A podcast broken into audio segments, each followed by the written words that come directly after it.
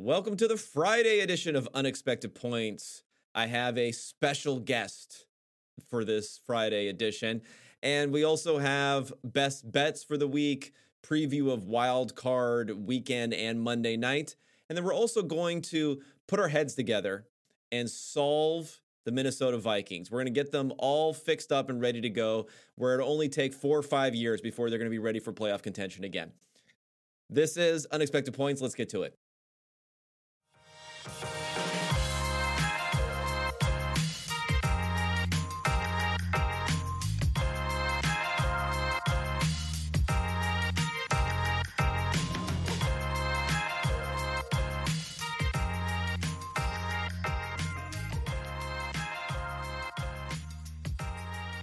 Right. Um, I might have oversold the specialness of the guest. No offense to you, Ben, but no uh, offense, no offense. But you, you were just here like on the other episode this week. So, but what, what I think I'm going to do going forward, I'll have Ben come in periodically for these ones where we're fixing different teams, but also maybe bring in an outside voice who actually knows these teams a little bit better than I do. Uh, the specifics of them has been hemming and hawing all season long about what they could potentially do to turn things around. But that happens to be you for the Minnesota Vikings. Right. You are a suffering Vikings fan, despite the fact the Vikings have at least been competitive uh, I for, mean, for a while yeah. here. That is that is I, I don't want to segue too much into the Vikings discussion, I guess. But yeah, like what? How do you measure competitiveness, and then like how do you actually uh, measure the job of a GM and how well they're actually performing, I do think are two interesting questions that not very many people are even uh, trying to answer right now, right? So yeah, uh, yeah, is, yeah. Pe- uh, people are not. I've seen. Well, we have a list of guys that they're looking at, so we'll talk about that. So anyway, right. so we're, to backload that. I know that's right, that's right. exciting stuff here. People want to talk about it. Minutes. Everyone's like Vikings, Vikings, Kirk Cousins, whatever. What are we going to do? It's like universal, universal. Everyone cares about that going into Wild Card Weekend. So we'll backload that have you something to draw you in for the second half of, of the show. Uh, but first, before we get into wild card weekend, uh, the only real news I can talk I can talk about is the David Culley was fired, and we had a pretty quick 180 360 on the feelings here, where initially it was you know he's done a good job, they didn't give him a chance, then uh, Schefter bomb came out with the fact that he was only guaranteed for two years, and everyone said that was such a joke, and you know he set up to fail. And then another piece of information came out. I'm not sure who it was. Dropped this uh, last one that ended up getting spread. Sometimes it was the same people spreading spreading one and right, spreading the other. Right, it says, in fact, he's going to be getting paid for the next three years, so 22 million dollars in total for one year of work. So everyone had to had to quickly pivot to outrage about something else a- after this is done. But $22 million, one year of work, 66 years old now. Sounds like a generous, sounds like a nice retirement package. And I know some people were going to be mad about the t- potential two year deal. That would have actually seemed kind of smart to me for the fact that we all thought the guy was going to be let go after a year anyway. I'm questioning the uh, financial management and like I want to can these guys balance their checking account after a while here? If you're just giving out 22 million for a year of David Culley to get what you knew was going to be between two and five wins. Right. I mean, it, that that's basically it, right? Uh, obviously, people kind of uh, didn't like the hire initially. Uh, I guess it makes even less sense now because he did probably exceed, uh, at least came close to exceeding betting market expectations, right? Which is really, uh, if you're going to judge the guy in any sort of manner when he was expected to go what three and three and fourteen or something like that, I think that is probably a safe uh, judge of how well he actually performed. But yeah, it seems like a complete disaster. I have not, you know, had any faith whatsoever in Houston's organizational structure or management here over the last couple of years, and I just think this is uh, kind of another nail in that coffin. So maybe they're getting Brian Flores. It seems like the timing and all that, uh, where there's smoke, there's fire. Maybe that's how it's all going to go. Well, Gerard uh, Mayo finally gets talk, his guy, right? Is it okay? Jerod Mayo just... from from the from the from New England, from New England, from the Patriots, which of course you know New England South they'll try to build right because right. New England, um, I guess Detroit's not really Midwest, is it? But I was gonna say New England, uh, you know, D- Detroit, Motown, New England, that works so well with Bob Quinn from uh, from the Patriots, and then bringing in Matt Patricia there. Uh, and of course, you know, there's just corpses littered all throughout the NFL of former right. Belichick head coaches there.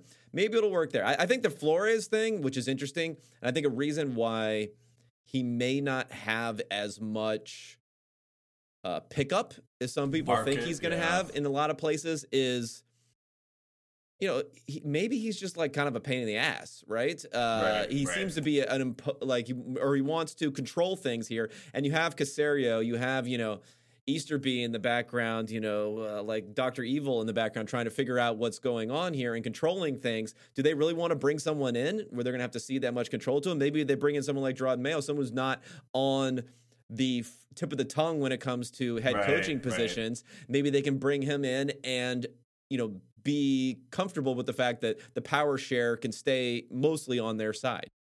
Yeah, definitely. And I do think that's kind of how they set it up in, you know, David Culley's right. first year as well. He sounds like he was basically uh, nothing more than really a yes man. Uh, that does seem to be at least somewhat what they're after. Obviously, they want to bring in some name recognition or a guy that can actually uh, maybe motivate the players in a little bit more of a way. But yeah, I, I do think, you know, Flores sounds like he would probably be butting heads with the Texans brass uh, as quickly as possible. So I don't know if he's necessarily going to be uh, the right hire. It is it is it is interesting the time of yeah maybe it is just a Jerod Mayo thing. I don't know. I don't necessarily think uh, you know like you said Patriots of the South is really going to work out all that well unless that is kind of where uh, Bill Belichick decides to retire or something like that. In any other capacity, I don't really think there's going to be any maybe. way that the Texans are successful trying to bring in uh, half the brass from New England or anything like yeah, that. Yeah, well, so. you know everyone's going to Austin with their NFTs and right, Bitcoin, right, so maybe right. Bill will be there. Another little thing, David Culley. Hey, no, no, no state tax there in Texas. Right, so, hey, can't beat that. Twenty two million. Keep keep collecting them checks, check. collecting them checks. And right. one, one thing I'll push back. I mean, congratulations to to Culley, but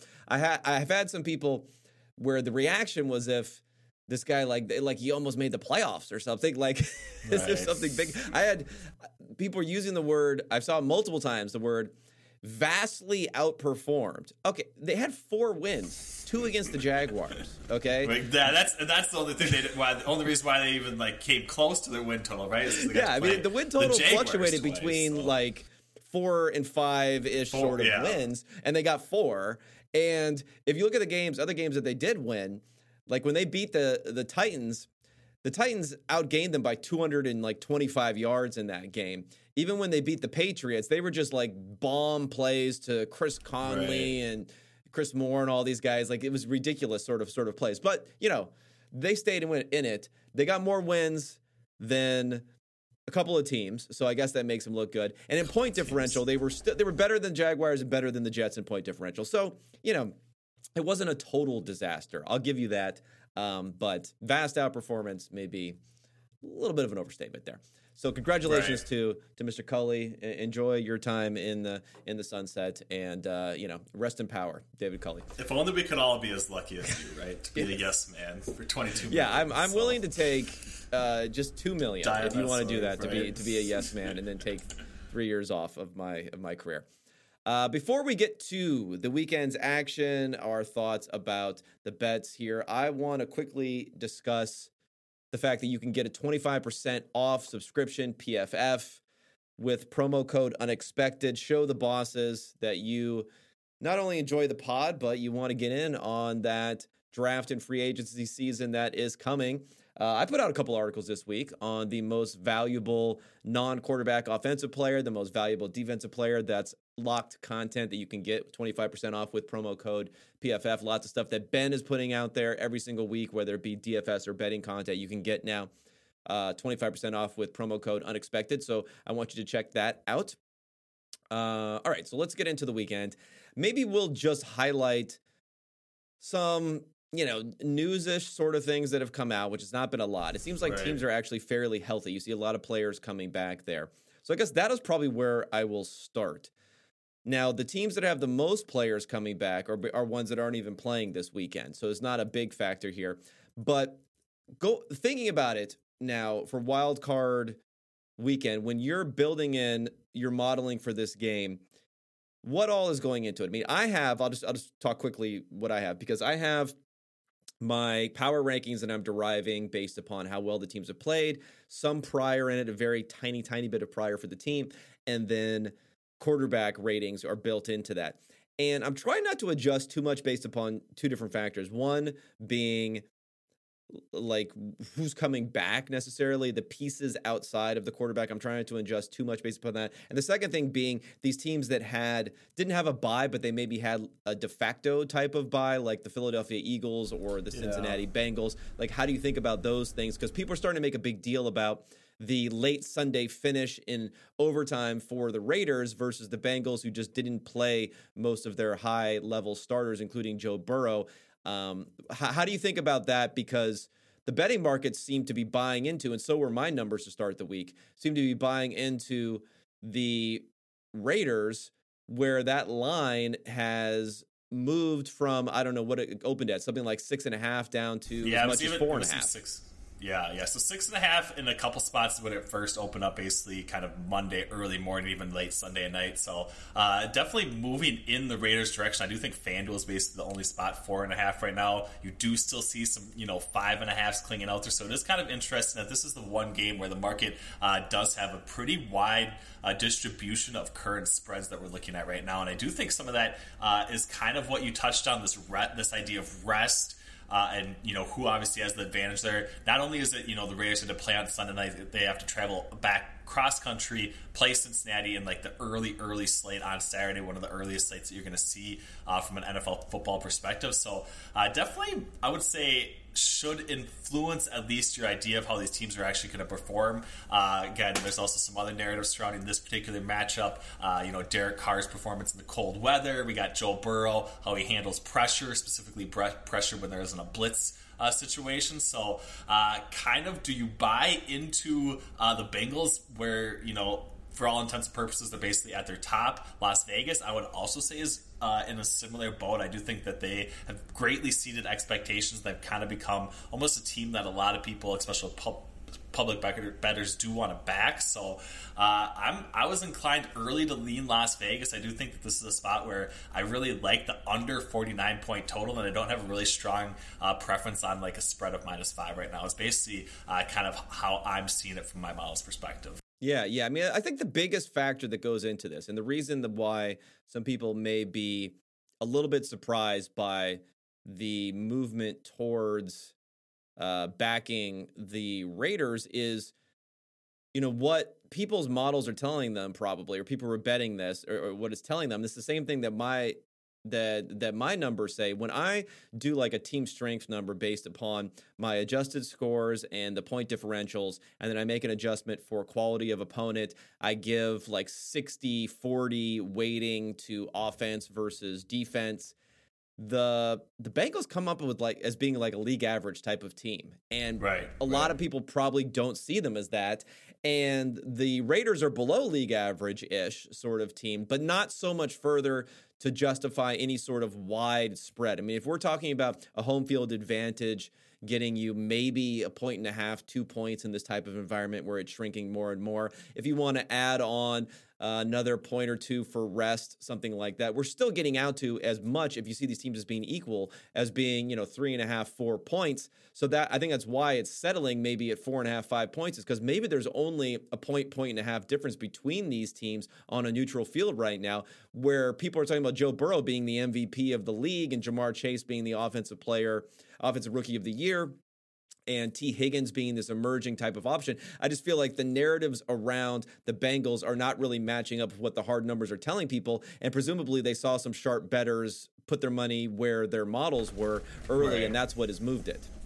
Yeah, definitely. I mean, so we have the Bengals basically 11th overall on our, you know, ELO rankings from PFF.com, uh, and the Raiders are 16th, right? So not not a really wide distribution. I mean, I it gets, a lot of people bunched up when you're in the middle, right? When right, in the middle, really, really bunched up when you're in the middle, right? And I do think a lot of people have this uh, idea or mentality that the Bengals are uh, a top five team in the NFL right now, and I just don't think that is the case whatsoever. If you're actually doing any sort of power ratings calculation or modeling to kind of you know jive that out, it is, has been somewhat unsustainable uh, production, especially on some deep passes to Ja'Marr Chase that have been really successful. Of course, you know Joe Burrow has been really accurate. Has been able to make those throws uh, but just doesn't seem like it's going to be the most sustainable path forward for them. So I think that's why uh, there's a little bit of a disagreement between all power rankings uh, and maybe what the general public believes for how good the Bengals actually are. But I think you hit the nail on the head. We are seeing, you know, some home field advantage factors folded back in, especially in 2021. I do think in a spot like Cincinnati in the playoffs, two two and a half points, uh, another point and a half basically for uh, the rest differential. And then you're looking at really, you know, like you said, a point, point and a half uh, kind of separating these two teams from a power rankings perspective. And I do think that's probably a, very, a very fair number moving across from six and a half to five and a half, because obviously six is a pretty important key number here, especially some one that we've seen uh, matter uh, significantly more so now that they kind of adjusted the 1.2 point uh, conversion distances. So uh, I agree with you. I do think five and a half though is uh, is, is a tough spot to bet from. Yeah. I would say either side in a lot of ways. I do think if you're looking at a five and a half now, I'm leaning more towards almost a play with the Raiders on the money line uh, kind of moving down through three and a half or something like that. That's kind of how I would play with it. But uh, 49, I think it's going to be a lot of points in the game that I just don't see uh, as much offensive production, and somewhat based on uh, factors that we've already talked about. Also, just uh, the Raiders' ability to potentially. Uh, get some pressure on Joe Burrow, make him uncomfortable. Some drive stall, stall out early on, and there's just no chance that we get over that number. So. Yeah, yeah. I mean, it, it, like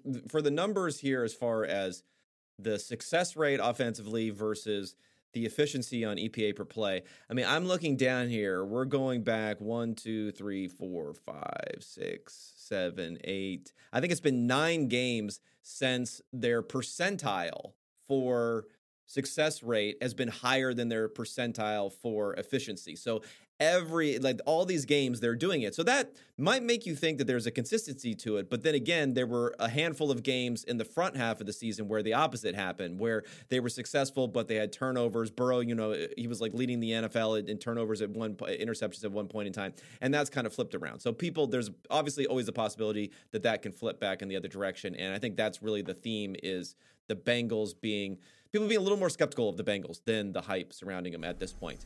Uh, the next yeah. game I want to talk about. Well, it depends. Do we want to go in order here of what's gonna of what's gonna happen? We gotta go in order. Gotta okay. go in order. Gotta okay, so order, so, what is it? I guess is it Buffalo, New England? That's Saturday night. Buffalo, right? New England, Saturday night game in the cold, ten degree weather, no real wind to speak of here. We got a four point spread for Buffalo. I think it's like a forty four point total. So yeah, what what are you seeing from modeling? I, I, got I got nothing. I got nothing. But the one thing that I'll nothing. point out about this dynamic and again like how we feel about these two teams i will just i'll just point out you know we have some evidence going back for the fact that these two two teams have played each other three times over the course of the last several weeks. So we had new england in buffalo two and a half points. I think that was pretty solidly there, even just like before we knew that it was going to be a total shit show when it came to the weather. Right, so it was it was right. right around that sort of thing. Buffalo two and a half. So again, so now we're now we're out to four. So we, have seen where it's moved since then. Again, when you flip it over and you go back to the Bills in New England, it was about two and a half points. So I think at that point in time, that New England game where Buffalo came in and won that game, I think that shifted a lot of people's perceptions on these teams. Jones had beat up on some shitty competition as he's done a few times this year and put up some big numbers. But again, the, the, the, the gleam is off of him a little bit for the fact that he's had four of his five worst graded games in the in the last handful of games here um, that he's had. So for me, this is just an appropriate number here. Like if it was two and a half, like it was before, I was a little bit higher on the Bills at that point in time. I would be on the Bills here.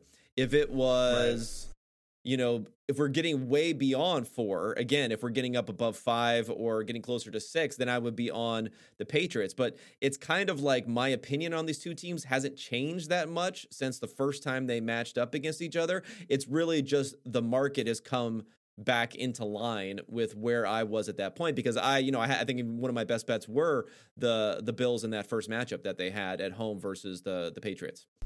Yeah, definitely. I, I, mean, I bet the Bills as well at minus two and a half against that, you know, the Patriots game, and it was just a complete disaster. Painful. So, uh, painful to say the least. I mean, it's just it's one of those spots the market basically, um, you know, it was a total game for sure in yeah. a lot of ways. But uh, yeah, I mean, I, I I I do not like the spot really whatsoever for New England. I do know that you know PFF Greenline uh, does have a lean strongly in the Patriots' direction on both the spread and the money line. I, I just don't think that uh, New England really matches up that well. I do think, you know, Josh Allen, although he's been somewhat inconsistent at certain points throughout the 2021 season, I do still think he is, you know, top three to five best quarterback in the NFL. I don't think Mac Jones is anywhere close to that. He's been hidden in a lot of uh, stretches through this 2021 season. Obviously, really good offensive line, making things easy for him. Um, but I do think that the Bills' defense, especially, is going to cause him a lot of problems. I do think that uh, Josh Allen's not going to have too much difficulty putting up points against. Uh, the Patriots. So I do expect this one uh, maybe to be a little bit more of a blowout than what you know the betting market is projecting. I don't really have a bet on it right now uh, at minus four. I was hoping to, you know, when it was at three and a half, I was hoping we could maybe move it down to three or something like that, and then I would really be buying into the Bills. But haven't really seen that movement too much yet, so it might be a spot where I'm looking more in game if the Patriots get up early. But yeah, I don't, I don't love uh, the Patriots side, so I'm more in a wait and see approach on this matchup. Yeah, yeah. I mean, even the game that the Bills won in New England. I mean, defensively, right. this this Bills defense has been better against the pass than it's been against the run. It's basically been right. the best defense in the NFL against the pass, which has really driven why they're so high up. And by EPA per play, they're number one um, also, and then number one against the pass. And then against the run, it's not that far down, but you can't really run on a team that much if you are down and the Bills have put put it on a few teams here. And again, that was a game against New England where Mac Jones did a credible job of trying to bring them back passing the ball. But I think that's really going to be the key is who who swings it in that direction. So you have two different things that can happen. Number one, if the Bills get uh, if, the, if the Patriots get a big play or something where they where they they can get a score early, I think that's going to be important for them.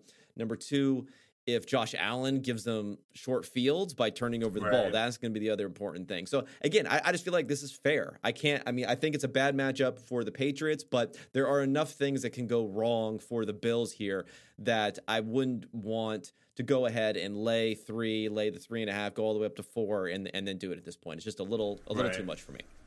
Right. Um, okay, so the Saturday early game I believe is Dallas San Francisco. Is that right? So we got we got Philadelphia. Um, oh, sorry, Philadelphia Tampa, Tampa, Bay is the early early. Oh, right, right. Da- yeah, Dallas Dallas always gets more love. So yeah, Philadelphia, yeah. Tampa Bay. Again, I don't have anything on this because I have the Patriots. I still have. I mean, not the Patriots.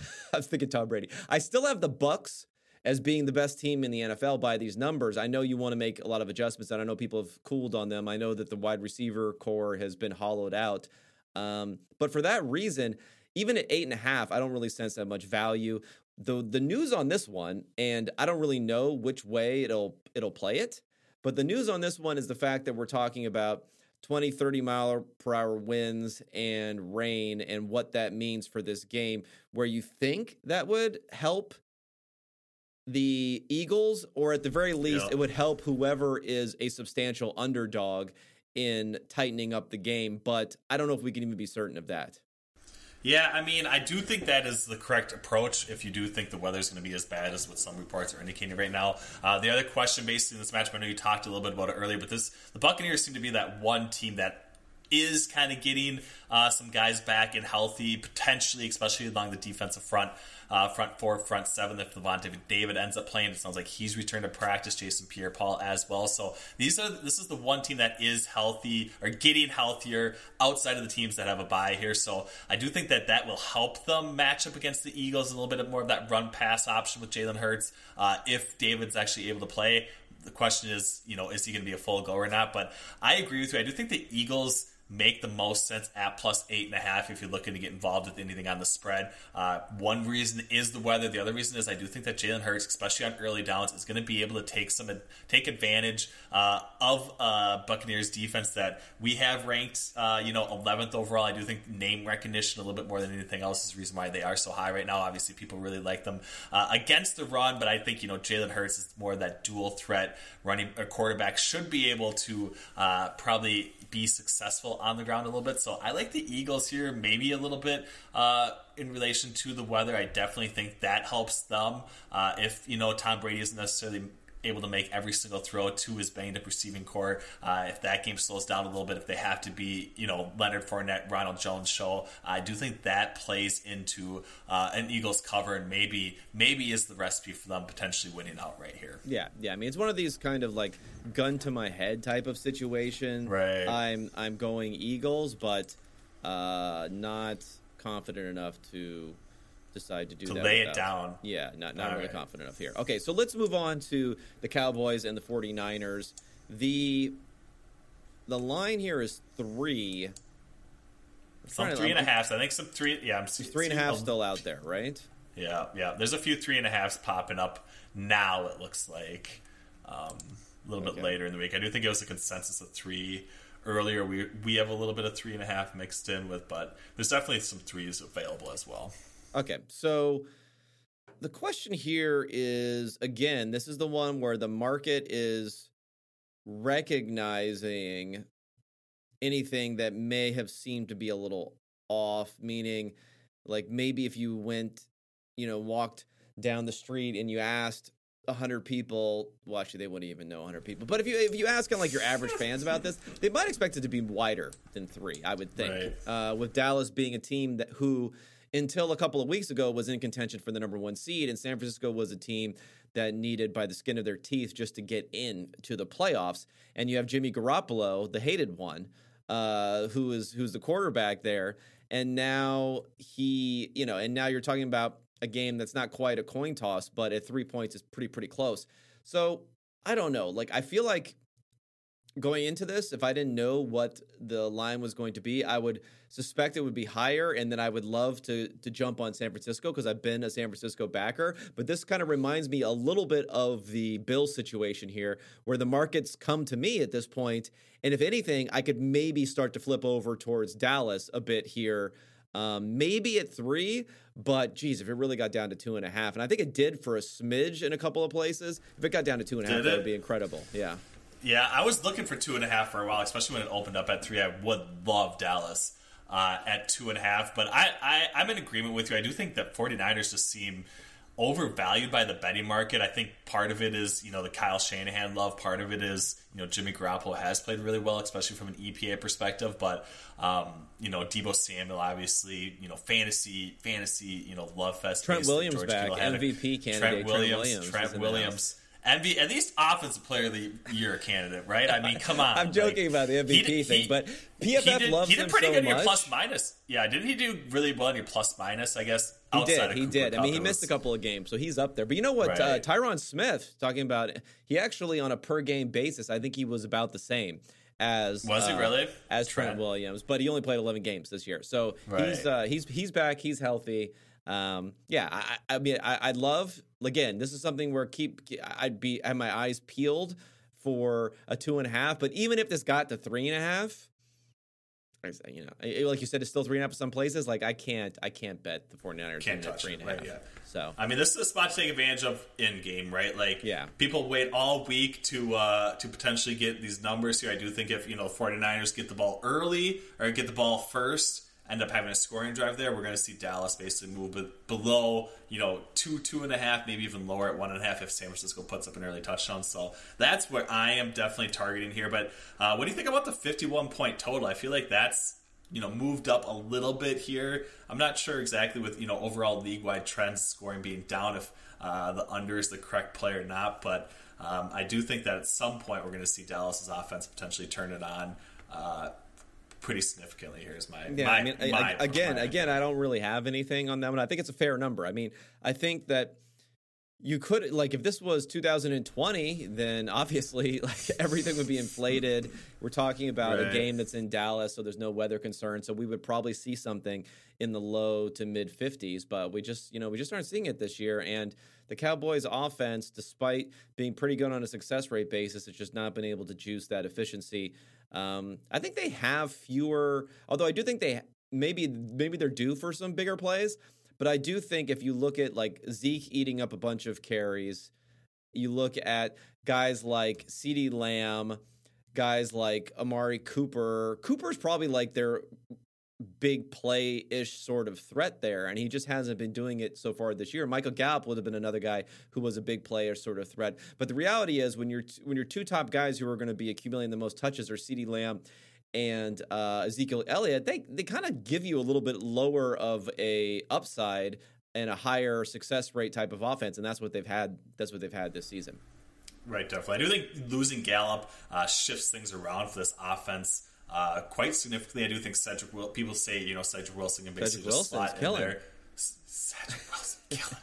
he is killing, but yeah. So the, like, what happens basically is CeeDee Lamb kind of shifts from you know that role that we, right. we were just talking about in the slot uh, to mainly being outside. I think he was like in the slot on 60% of his offensive snaps when Gallup is in the lineup. With Gallup out of the lineup, he's basically running a route on 85% of his routes outside. So definitely shifts some things. He has graded better on the outside versus in the slot. So maybe that helps Dallas' offense a little bit. But uh, I'm inclined to lean more in the direction that, uh, you know, Lamb is you know, like you said, from a success rate standpoint, really productive in that slot position opening things out wide with Michael Gallup uh, is a much better Cowboys offense than what they have right now. So, so yeah. we'll see. I had I had the Cowboys as kind of the trendy, my trendy Super Bowl pick. I think maybe they're just a little bit overvalued, uh, like always uh, in a lot of ways. So maybe if we see a top end offense performance from them, maybe that's a spot to then buy into. But I think it's uh, definitely a wait and see approach. Yeah, I mean, of of the teams that I consider to have real like high end potential, there's right. certainly the least positive sentiment around them right now as opposed to okay, other teams yeah. whether it be the packer well maybe the bucs kind of fill in that a little bit but i think even compared to the bucs Pack. whether it be the packers the chiefs the uh, bills the bills people yeah. are pretty excited about all of those teams are relatively excited about those teams going into the playoffs okay let's now get to sunday night and the Chiefs and Steelers. Steelers showing the power of their fan base, putting this um, sacrificial killing into prime time. 12 and a half, right? Uh, even Big Ben is betting on the the Chiefs, I believe, from how he was talking about. It. He said they had no right. chance. He said they have no chance. So I think he's just going money line Chiefs, putting his entire year's salary, entire game check on, right? his, entire year's salary on that. Now my numbers like lean a little bit towards the Steelers because like how can you get a number big enough to to go towards the Chiefs despite the fact that I see the Steelers as being a pretty well below average team right here. It's just the right. Chiefs and these other high end teams have not been high end enough to justify, you know, 13 points. Right. Um, so if you wanted to, you know, plug your nose and put something down on the Steelers, I think that's probably the way to go, despite how ugly that last matchup was and the fact that you could be writing off, writing that off, tax write off you could have before halftime. But that's the only way that I can go on this. Yeah, I'm not. I'm not even going there, right? I do. I I I made it a point to not back Big Ben. I think like a year and a half ago, basically right along there, like nine, you know, when they were like eight and zero oh or nine and zero oh or something. I was like, you know what, enough's enough. They're fraudulent enough. I just can't do it anymore. And I don't think I've backed them since then. So even though they might be the correct slash sharp side here, uh, with Big Ben not even believing it and nobody else basically believing it either, I'm just I'm just going to watch in anticipation, hopefully grind out some Patrick Mahomes over 2.5 passing touchdowns or something like yeah, that. Yeah, yeah, I'm sure. I was going to say Big Ben rushing. To, Maybe 0.5. I mean, he's got it's the only thing he's got to play for, right? I mean, yeah, uh, kneel downs. You're not going to get those kneel yeah. downs at the end, so uh, you don't have to worry about that. Okay, let's get to Monday night now. Uh, the first, the inaugural Monday night football matchup of the Rams Cards uh, four points. It looks like here. Have we seen anything else on this? Um, are you seeing anything else out there? Oh, actually, five. I see. You see a, I see a three and a half at FanDuel. Um, oh, maybe I don't see kind five. Of the actually, only other mention it. You're yeah, right. I don't three and a half. I don't see a five. Yeah. Okay, my here's my thought on this. My thought on this is like at three and a half, gun to my head, I could go Rams on this one. I think the Rams are a better team uh, than the Cardinals and the offense for the Cardinals it started off really good to start the season. I think it's kind of faded back into the trouble that we saw in previous years for what they had done. And the defense, eh, we talked about this a little bit in our wrap up, just hasn't been that great recently. I mean, they got a scoop and score to start the game, and they still got handled pretty easily by the Seahawks last week. And I still right. think the Rams are. I think the Rams are like a really good team. I know that Matt Stafford loves, you know, spotting seven to the other team with a pick six, but that's not. You know, I think what we see in the second half of the season from Stafford is not sustainable, meaning it's going to regress towards fewer turnovers. I think we saw in the first half was clearly not sustainable. So I think if we get somewhere in between Stafford, somewhere in between uh, Rams offense. We get a Rams defense, which is still loaded with talent. I feel like they can handle things.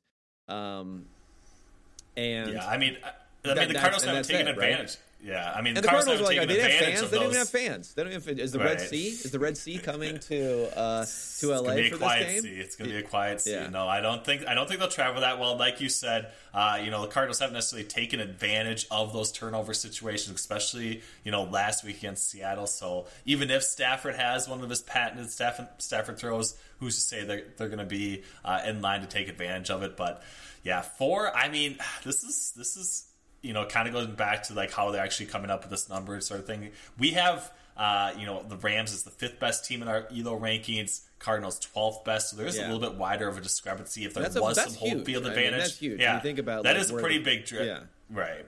We, especially when you look at like the distribution of those, you know, rankings in relation to like how muddled they are. Like you said, in the middle, more so on the extremes. I think the Rams are basically like that cutoff of like an extreme that has you know much higher than the sixth, seventh, and eighth, ninth, and tenth ranked team. So um, I agree with you, but yeah, it does seem to be just a little bit short. If you do think the Rams have any sort of home field advantage, uh, not really any other factors, but uh, the Cardinals, you know, with Antoine Wesley out there running, you know, routes for Kyler Murray running around in the backfield, it just is not going to match up well against a Rams defense that should be able to kind of you know lock them down. So I'm with you. I think the Rams are the only play here at three and a half and four. Um, we'll see how things shake out for the Cardinals, but yeah, yeah. So, so here's, here's my here's my take. I'll let you have your take after. So my take is, I think the Rams, even at four, but I see there's a three and a half at FanDuel, but it's minus one fifteen. Um, so I think the Rams three and a half four would probably be my favorite. Then the Raiders, if you can get them at like five and a half or whatever, it's you can get it five and a half a couple places now, and then maybe plug your nose in Steelers, but that's that that's questionable at best uh, as far as as far as my my my picks here. What what what what, what do you want to wrap up with? I mean, I want to go. I want I want Raiders Cincinnati under forty nine. I think okay. for my favorite bet. I also like Philadelphia plus eight and a half uh, quite a bit as well. I think those two are my favorite and. I'd be inclined to maybe lean on Dallas, even at minus three. I'm definitely looking for some minus two and a halfs in game, but uh, those are my three uh, full on senders here in the wild card round. I will say. So. All right, all right, print it, book it, uh, Print pay it. off. Pay off. We'll see uh, what happens here on Tuesday. Pay off, your, so. pay off your debts with that one. And uh, before we get into solving the Minnesota Vikings, which we will do soon, let's solve your your grooming problems. Are your grooming issues? Cheers to 2022 and resolutions that you can actually keep. How about having clean and shiny balls all year round at our sponsors, Man- Manscaped? are here to save your balls this year and make there's a lot of ball in here and make the ball drop into 2022 the cleanest and sexiest ever. Set your first New Year's resolution with good intentions and join the 4 million men worldwide who trust Manscaped. With our exclusive offer, go to manscaped.com, use 20 use promo code PFF, 20% off and free shipping. Set your first New Year's resolution with good intentions and join the 4 million men worldwide who trust Manscaped with our exclusive offer. Go to manscaped.com and use code PFF for 20% off and free shipping. That's 20% off and free shipping code PFF at manscaped.com. It's new year, new year, no pubes. This, we're still we're still hitting that there we in go. 2022. Manscaped. And you just heard about a lot of places, a lot of bets that you could potentially make. Well, how about DraftKings? The NFL playoffs are here, and DraftKings Sportsbook, an official sports betting partner of the NFL, is kicking things off with a huge offer. Counting down to Super Bowl 56, new customers can get 56 to 1 odds on any wildcard team to win their game. Just bet $5 and win 280 in free bets if your team is victorious. If the sportsbook isn't available in your state yet, you still have something to play for this wildcard weekend. Everyone can play for huge cash prizes, daily fantasy contests. There's a Saturday slate, there's a Sunday slate, there's a showdown on Monday night.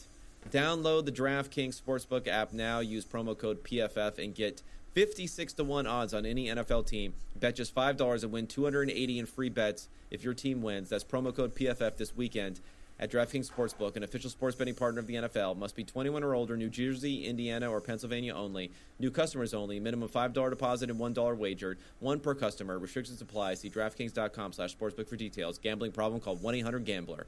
Let's go ahead and knock out the last one here. Western and Southern want a chance to start to have the ultimate game day feast, whether it's football success or financial savvy. Winning starts with asking us questions. Would you like to know what it's like behind the scenes with Al on Sunday Night Football? How about a need to know for your financial future? Western and Southern is teaming up with PFF's very own Chris Collinsworth to share insights that can help put you ahead on both your fantasy and financial scoreboards. Every submission earns you a chance to win the ultimate feast to celebrate football's favorite Sunday. We'll cover your catering up to $2,500, coordinate your order from a restaurant near you, and have it delivered on delivered on February 13th, 2022. And don't forget to check out the Chris Collinsworth podcast and Western and Southern's Instagram for answers to the best questions each week. Submit your questions at westernsouthern.com slash feast. Chris has been knocked out of here. That's one more time. That's westernsouthern.com slash feast. If you're watching on YouTube, check out the link in the description below. And remember, with Western and Southern, you can rest assured on game day. All right, my man. You are now in charge of football operations for the Minnesota Vikings. So Mike Zimmer is gone. Uh, Spielman is gone. Spielman's gone. gone. And is Kirk Cousins gone? Kirk Cousins yet, is there. this is real time. And oh, you have a list of GMs that you are going to interview um, that I have in front of me here, supposedly. And I don't think they have any official coaching uh, hires, but l- let's start with GM and coaches. Okay, and right. of course, this right. is going to apply to some other teams here. So the the according to Ben Goessling, uh, beat writer with the Star Tribune, there are eight candidates the Vikings have requested to interview for their GM job. That is a couple of candidates from the Browns, Kwesi Adofo-Mensah, uh, Glenn Cook, who's the head of their personnel there with the Browns, Brandon Brown from the Eagles, who I believe is also like the head Director. personnel guy. Yeah, uh, Catherine, I don't know her name is Reich, maybe Reich, uh, with the yeah. Eagles. Uh, she was the first assistant GM in the CFL. She also did some work from the XFL on player personnel. She's been with the Eagles for I think a year or two, not that long here. Uh, Austin Ossenfort from the Titans, Ryan Poles from the Chiefs, who's kind of like the number two guy at the Chiefs, John Spytek from the Buccaneers, and Eliot Wolf from the Patriots. Eliot Wolf has been around. Um, right. Uh, famous. Uh, he's from Ron uh, Wolf's son. Yeah, Ron right? Wolf's son. He worked uh, for the Packers. He worked for the Browns when um, Glenn Dorsey was there. Uh, John Dorsey, excuse me, was there, and then um, now he's with the Patriots. So we got all these names here. Yeah, you have any ideas for who you may like amongst these names? Being that I don't know a whole lot about these dudes generally, right? Or, or what? I mean, or what, do you care what you're looking for in a GM beyond the you know analytics tropes that you want to throw out there about process oriented? You know, trust the process, do this, do that, or just how you would contrast it maybe vis-a-vis how things have operated in the past. Um, like, right. who do you? What sort of mentality do you want this person to have coming into a situation again where I think you can go one of two directions. You can kind of double downish, or you could do some very painful restructuring going forward. Right, right. And I think I think the deep dark cut needs to happen for the Minnesota Vikings. I don't think they've necessarily bottomed out yet, especially with Kirk Cousins' contract, especially with that contract still being on the books. So I would love to see like a multi-year thought process going into this. And it comes down to this question of like, how do we actually evaluate successful GMs? Success, you know, like yes. in a regime. There's like obviously, you know, the most successful that we've seen basically in the past 20 years has been what? Bill Belichick uh, is probably, you know, the the one guy to look at. I think a few others uh, that I think maybe have had some success. You know, Kevin Colbert, who's going to retire, it sounds like at the end of this year uh, for Pittsburgh, has been there in quite some time. And then it was it was kind of really Rick Spielman, uh, right? In a lot of ways, really successful. People thought, uh, you know, his drafting ability and those sorts of things. Um, were the mainstays and reasons for why he should continue on and being a GM. But I think that evaluation of a GM is probably missing in a lot of ways. I do think people want to use uh, this idea of like win loss record, playoff record, how they performed, you know, in like a points for versus points against mentality. But there's no real solid metrics based approach to evaluating GMs. And I think that is maybe uh, one of the first problems. So I would honestly look for somebody that uh, is maybe capable of actually articulating what that success should look like uh, and how they would even evaluate and judge being successful in that particular role. And I do think that uh, would glean a lot into that you know analytics trope that you talked about being process oriented more than anything else being able to actually evaluate your own successes and failures in this particular position is something that i do think i would like to see from a strong candidate in a lot of ways. Uh, and outside of that, you know, like the Ringer article kind of talked about this as well. Uh, but there's really only two feeder systems for general managers right now, right? There's basically like the player personnel approach,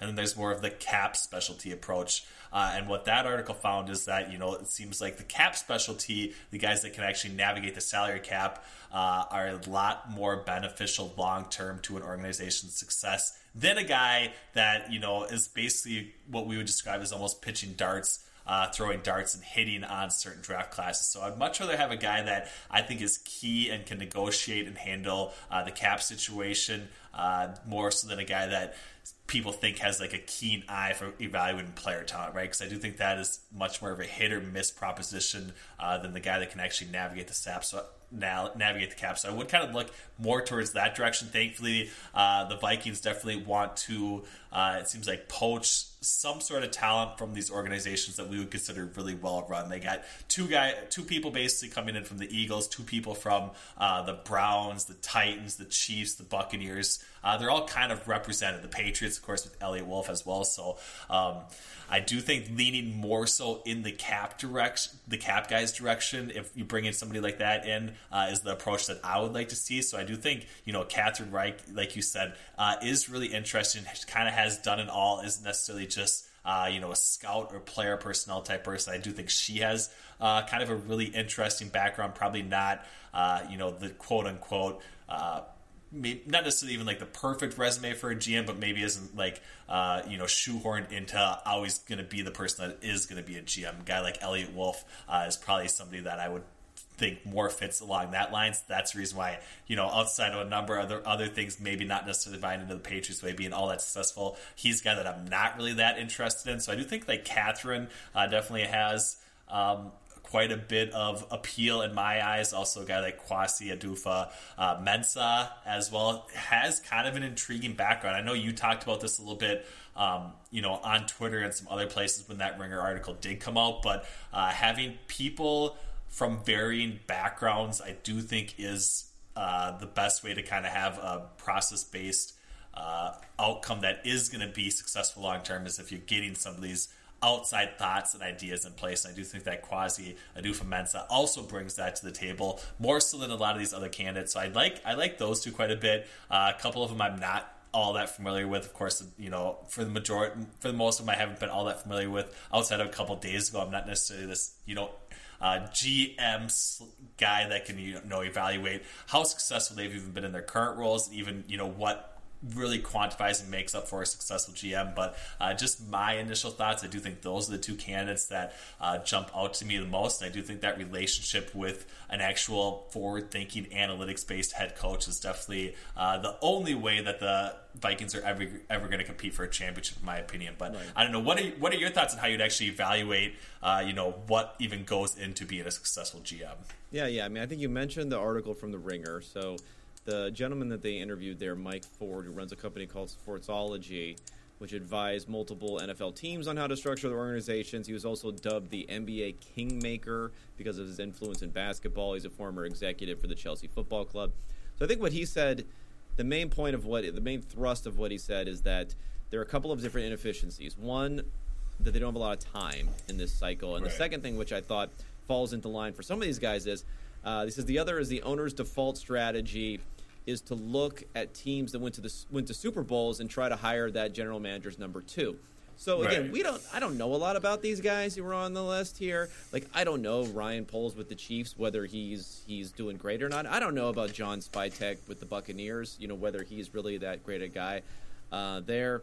Uh, the Titans have been successful. They haven't gone to a Super Bowl, obviously, but I, I, but Monti's been around a, a, bit longer there. But especially when you talk about the Chiefs and the Bucs, like, have they done any like sustainable kind of process oriented type of stuff that's going to get you to a Super Bowl beyond saying, you know, hire Andy Reid and draft Patrick Mahomes and fill around some talent and boom, you're going to get there for the Chiefs right. and go get Tom Brady in free free agency if right. you're the Bucs and nail your picks basically. So again, right. the, those those to me smell a lot like let's just get some of that magic dust sprinkled over in our front office that they've been sprinkling over there, and we'll see we'll see how it works. And again, but I, I was encouraged, like you mentioned, by the guys coming the Browns and the Eagles. So right. Um, let's let's get right into diagnosing some of this stuff here, because um, I'm looking at our friend uh, Jason Fitzgerald at Over the Cap, his site Over the Cap, where you can do some calculations on here at what we can do with these guys. So let's talk about Kirk Cousins. Like, how are we going to get out of this? I think you can go one of two ways here. If you're trying to trade him straight up, it's a $35 million salary someone is going to have to take. You're going to take a $10 million cap hit if you if you if you, yeah. if you trade him, which you're very willing to accept at this point if if you're right. getting out. The question is where do you move that lever on how much salary you're willing to eat here to get rid of him? Because if you you're probably going to have to lower that at least by 10 million i think for someone to take at it. at least right. so, so it could be it could be 15 million. It could be 20 million. Like is that something that you'd be willing to do? And if you do that then you start looking at other guys that you got on here. Uh Danielle Hunter you have on here for a Pretty substantial hit, twenty-six right? million dollar yeah, cap yeah. hit where again if you can trade him, maybe you're still gonna take 11 million in dead money. You're gonna save 14 million if you wanted to do something like a 28 year old because he's not gonna be around. He's not gonna be worth it right. by the time you're back competing again. You have uh, Eric Kendricks who has a 13 million dollar cap hit here. He's 30 years old. Um, I don't think he's been very good. this year. Right, but you tell right. me, you watch him a little bit more closely. His numbers have at least fallen off some. So right. again, if you want to cut him, you can save seven million, and you're going to lose five million. So the problem here is like even if you get rid of Harrison Smith, 33 years old, right? They just uh, and they just re-upped him, you know, before yes, this season, right? They just like, re-upped him. Insane. They just they just it's absolutely just insane. So Anthony Barr, but that's all. He's coming that, off the books, thankfully. Yeah, so that that that's just he has dead money that's just on there. I think from some um, void years. So uh, the point is, there's no clean cuts on this roster. Right. It's a roster that has, I think, somewhere close to 150 million tied up in its top eight nine players from a 220 right. million cap. So if you're taking money with Cousins I don't understand. How, I don't see how you get out of this without fire sailing, getting very little in return in means of trade compensation because these guys are again like they're uh, you know the uh, you're talking about 28 year old being the youngest guy. You just signed right. Dalvin Tomlinson too, so you probably keep you probably I think you have to keep him because it's just cost prohibitive to think about getting rid of someone like that. So you're gonna have a bare bones roster. You're gonna have you're going to be setting records in the amount of dead cap that you're taking. Right. And right. you're not going to get much trade value back in return. So I don't know. The more I start to think about it, like, is it possible that you could just try to get through one more year with this core and help every hope everything works? Is it really feasible to say we're going to have 60 million in dead money or something like that this season? Right. And I guess I don't hate running it back one more year, right? But then like yeah. what's the expectation? What's the ceiling, right? Like what what's one more wild Making the playoffs. playoff exit Making the playoffs you, right? Yeah, but what's what's that? Yeah, so like that's not going to get you all that far, and that was the problem with the Kirk Cousins experiment, probably that we saw. You know, after his first extension, there was just no way they were actually ever going to be able to get to the Super Bowl. So then, what what is success, right? And if, if if success is a first round playoff exit, then that's something that I want no part of. I'd much rather just make it hurt. I'd much rather just bring on more pain, get rid of Kirk Cousins, even if I have to eat half of his 45 million contract, right? 22.5 million. If that gets him out the door next year, I'm willing to take that if I can get a top three uh, draft pick basically coming up here in 2023. That's my approach now, right? Because they've tried everything else. They've tried, uh, you know, putting a band-aid over things. They've tried bringing in the free agent quarterback in an aging roster, and it just hasn't worked. So adding to that aging roster instead of actually making some of these difficult decisions and making some of these cuts and turning the page uh, is just just a spot that like I don't think Vikings need to be in any longer because it's not going to work out for them if they ever actually want to win a Super Bowl. Which my question is is do they actually even want to win a Super Bowl? And I don't Let know me- if I can me- answer that question. Let, let me now. try and sell you a little bit on on Okay. running it back Okay. for one more year because the more I've been thinking about it, the more I think maybe it's it's it's the way to go. So first off, the problem that they've had the last few years is they keep digging. They they they, they keep they're digging. They're just keep on digging, right? So first thing is first solution is stop digging. Okay? You don't have to necessarily start filling up the hole and and you know tossing out value uh, t- uh, uh, dead money left and right here. But stop digging. Okay? Stop so don't sign anyone. Don't sign anyone new. Right. Don't, Don't extend anyone. don't restructure anyone. Get under the cap and then set yourself up in 2023 because what's going to happen in 2023 again i just don't think you're going to get trade compensation if you try to get out of some of these these contracts so 2023 kirk cousins is off the books you're going to get maybe some sort of comp pick for him when he goes and signs right someplace third or fourth else round or something. yeah, right? so so he's off the books. Uh, Kendricks, he flips to if you cut him, he flips to having six million of dead money to only having two million of dead money. Uh, Harrison Smith, he flips to having like eight million of dead money to well, geez, he still has five. yeah, seven it million still, money. it still has quite Okay. a bit for a 35 year old safety. so- Okay, okay. But listen, further, Adam Thielen, you know, he flips from having 11 million of dead money to 6 million of dead money. So I guess my larger point is like I feel like that could really be the year. You have no quarterback plan. You have nothing. You got uh, the when when Kellen Mond walks in the room, it makes Zimmer want to throw up just the, just seeing him. Okay, just, just his presence. Okay, it's like it's it's like a guy who stepped in in dog shit. Okay, just like they Right, it, it- right. just it just tracking. smells awful, right? so, like, so you have Sean Mannion. Okay, you you got nothing. So, like, you made your bed. You've been digging. It's time to take the shovel away. Take the shovel away. Maybe sign some dudes to one year type of deals, and, and, and you know, and, and and make some strategic cuts and signings, and then 2023 you flush it all out. The problem with that, of course, is like you're probably not going to have any success even on a limited basis until 2024 at the earliest Not yeah, earliest right. Yeah. and then you're bringing guys in now, so you like your GM and coach situation is gonna have to be like, you know, we're gonna have this, uh, uh, you know, uh, um, you're gonna have this like lame duck season now. Then you're gonna have a re a flush it and rebuild season next year. You So- might not be so- able to track the most talent with that with that sort of, of thing, despite the fact that I think that's a little bit overplayed angle because there are only 32 coaching jobs in the NFL, so somebody's going to jump at it who's probably decently qualified.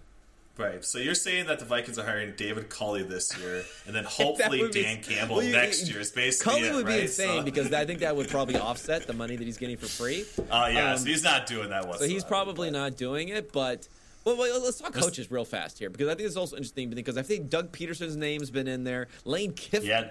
Lane Kiffin's name has been. So I don't think the, I think the Lane that was Kiffin that was Brad. By the way, that was Brad yeah, Spielberger. Was, you can't that trust that guy. Brad. You can't trust that guy. I love Brad, but yeah, that one was. I think that's that was PFF. Uh, that you was can't trust PFF. Uh, Nathaniel Can't Hackett PFF. in you know. I, I didn't even know this So guy an op- yeah. I didn't know this guy Right, existed. so I, mean, I knew he existed, of course, but he's kind of come out of nowhere as being a popular Right. thing. Eric Bieniemy's name's thrown in there just because, like, every year we want to talk about why he didn't get hired. I guess so. He's thrown in there.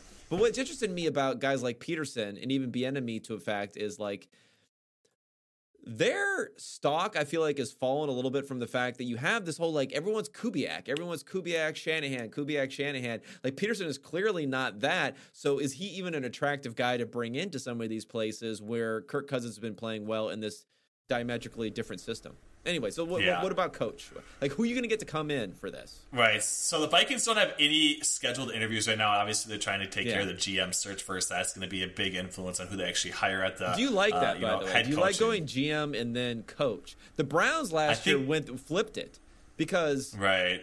Like, I don't know. Do you think you get more alignment or less? I think you might get more alignment if you go coach GM, just knowing that the coach is going to be so? more of the man. The coach is going to be Well, more yeah. of the So man. how? Yeah. What? What? What angle? Because I do think that in a lot of ways, you know, Zimmer's Zimmer and Spielman that relationship, like Spielman was probably more so the man than what we would even like see from a front facing, Yeah. uh, you know, public viewpoint. So I do think the approach of the Vikings has been to kind of have that GM in place and then mold the coach around him in a lot of scenarios. So if that works for him, uh, you know, that's great. I, I personally do think that the correct play is to go GM first, get that set, make sure that you're aligned with, you know, everything that you want to be aligned with at that position, and then get a head coach that fits in with the GM. Uh, that's kind of what I like. I mean, obviously, uh, you know, a guy that has been talked about a lot recently, 49ers offensive coordinator Mike McDaniel, I do think would be, uh, you know, a pretty decent at least guy to the kick the looks tires like he on, should right? be sitting at a poker table for like uh, That's why I love 50 him, right? I mean, hours, you know, like a poker stars Just hat or something.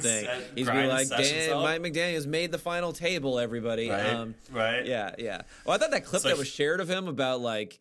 The, tossing the ball and it was just like this, this shit is not like not, it's not that complicated you know like Right, I right, right. it was like just when people, just were- loving on him for you know they're just Yeah. like eating it up basically right now. But yeah, I mean, we talked about Brian Daboll. I do think uh, you know is really intriguing prospect for my uh, coaching prospect from my eyes. Kellen Moore. I do heavily lean uh, towards the offensive minded coach. So I do think you know that obviously is the popular approach to take when trying to hire a head coach. But I do still think that is the correct framework with which to How about work this? off How of about this? well. How about this? so. How about this? This is what you sell because you got to sell the coach on something. Because again, I was thinking about how disgusting the idea is that you're coming in to coach Kirk Cousins for one lifeless season and then going into rebuild. I think what you have to we have to sell the coach on right now, and maybe you got to just like bite the bullet, even if you're not in love with whoever these prospects are. You got to sell them on the fact that you're going to draft somebody in the first round Right, this year. right, right. This year. Well, right? this year or next year, I mean, 2023 is kind of the, the quarterback class, right? Obviously, there are you know some can't wait. options. This you. uh, there are some options this year, but there's just nobody. What if what if the Vikings so- go on a run next year and they're like you know and then you don't even have a pick that's that's that's that's very far up. Uh, I'm just saying That's why you got to get rid of Cousins because there's no way they go on a run with Kellen Mond at quarterback. That's that was my thing. So That's why you got to like bottom tank. out. get the tank. I'm on full. I'm on full tank mode. Vikings have never done it properly. I, as much as I want to see the Vikings win a Super Bowl, I kind of want to see them tank a little bit more because they've just never Okay, done well, it. if I you're going to see what tank, the outcome you really is. need to make sure you have that alignment because right, right. finger pointing is going to start. Is going to start very Really very early on. when Really you don't when you don't right. have that. So okay, so That's so why they brought in David Culley. That's why they got to. I mean, there's So got to be five saying other David my on my the my theory right? is draft a quarterback in the first round. If you got to draft year? another one next year, do it again. I don't care. Do it. Do it. I mean, I would be fine with that too. Do if they draft again. Sam Howell, if they draft Sam Howell in 2022 uh, and somebody else, one last year for Kirk. Cousins. Um, it'll be like Big Ben send off, except for it'll be Kirk Cousins send off here in Minnesota. I mean, you don't want to rob the Vikings fans of knowing this is Kirk Cousins' last game in Minnesota, so they, can, you know, so standing ovations. get the tra- yeah. Kirk I don't know if they'll Cousins be week standing and uh, renaming the street outside of the of the of the dome. they can everything. put him in the Ring of Honor while he's still playing in that in that scenario. So I don't mind that one quite a bit. That'll be right next to Randy Moss, basically. Put up Yeah. Kirk Cousins. Yeah. So, and then he can go back to Washington or something. We'll see. Okay, so okay, so you're you're on Team Tank. Uh, well, we'll Team see what happens as as as we're moving through. I think those are the two options, though.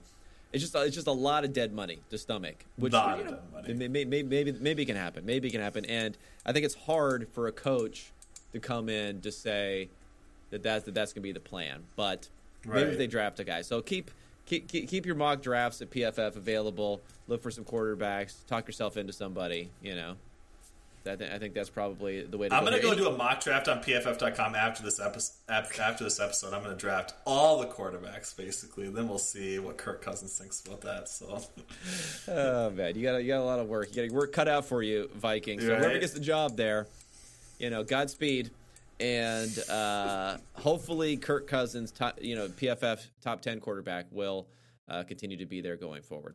Any, any any last words of wisdom for the Vikings brass before we before we kick it off here? no, I mean I got I got nothing for you. I, I do agree. Godspeed. It's the only thing that can save us now. So we'll we'll see how it works out in 2022. But Okay. Yeah, dark well- times lie ahead. Dark times Yeah, lie yeah, ahead. yeah. Yeah. Well, yeah. So looking forward to the least uh, optimistic offseason probably of any NFL franchise this this off th- this offseason for the Vikings. Um, but again, we're always building towards something. And uh, everyone, thank you for tuning in. We'll hit another team. I don't. We'll see. Maybe I'll go Seahawks. Maybe I'll try to get Ben Baldwin or someone on here to talk to talk through another team that is trying to get rid of their uh, of their quarterback. trying to get rid of their quarterback. Who's had a little bit more success. Their Kirk Cousins uh, in the offseason. Otherwise, rate review the pod. We'll be back at you. I guess we'll come back on Tuesday. We did Monday this week, but we got the Monday night football game, so we'll hit you up uh, Tuesday morning for uh, late morning release as a review of all the different games. And otherwise, enjoy the was it super wild card weekend? They tried to market that a little, died a little bit last year, but enjoy the super wild card weekend, everybody.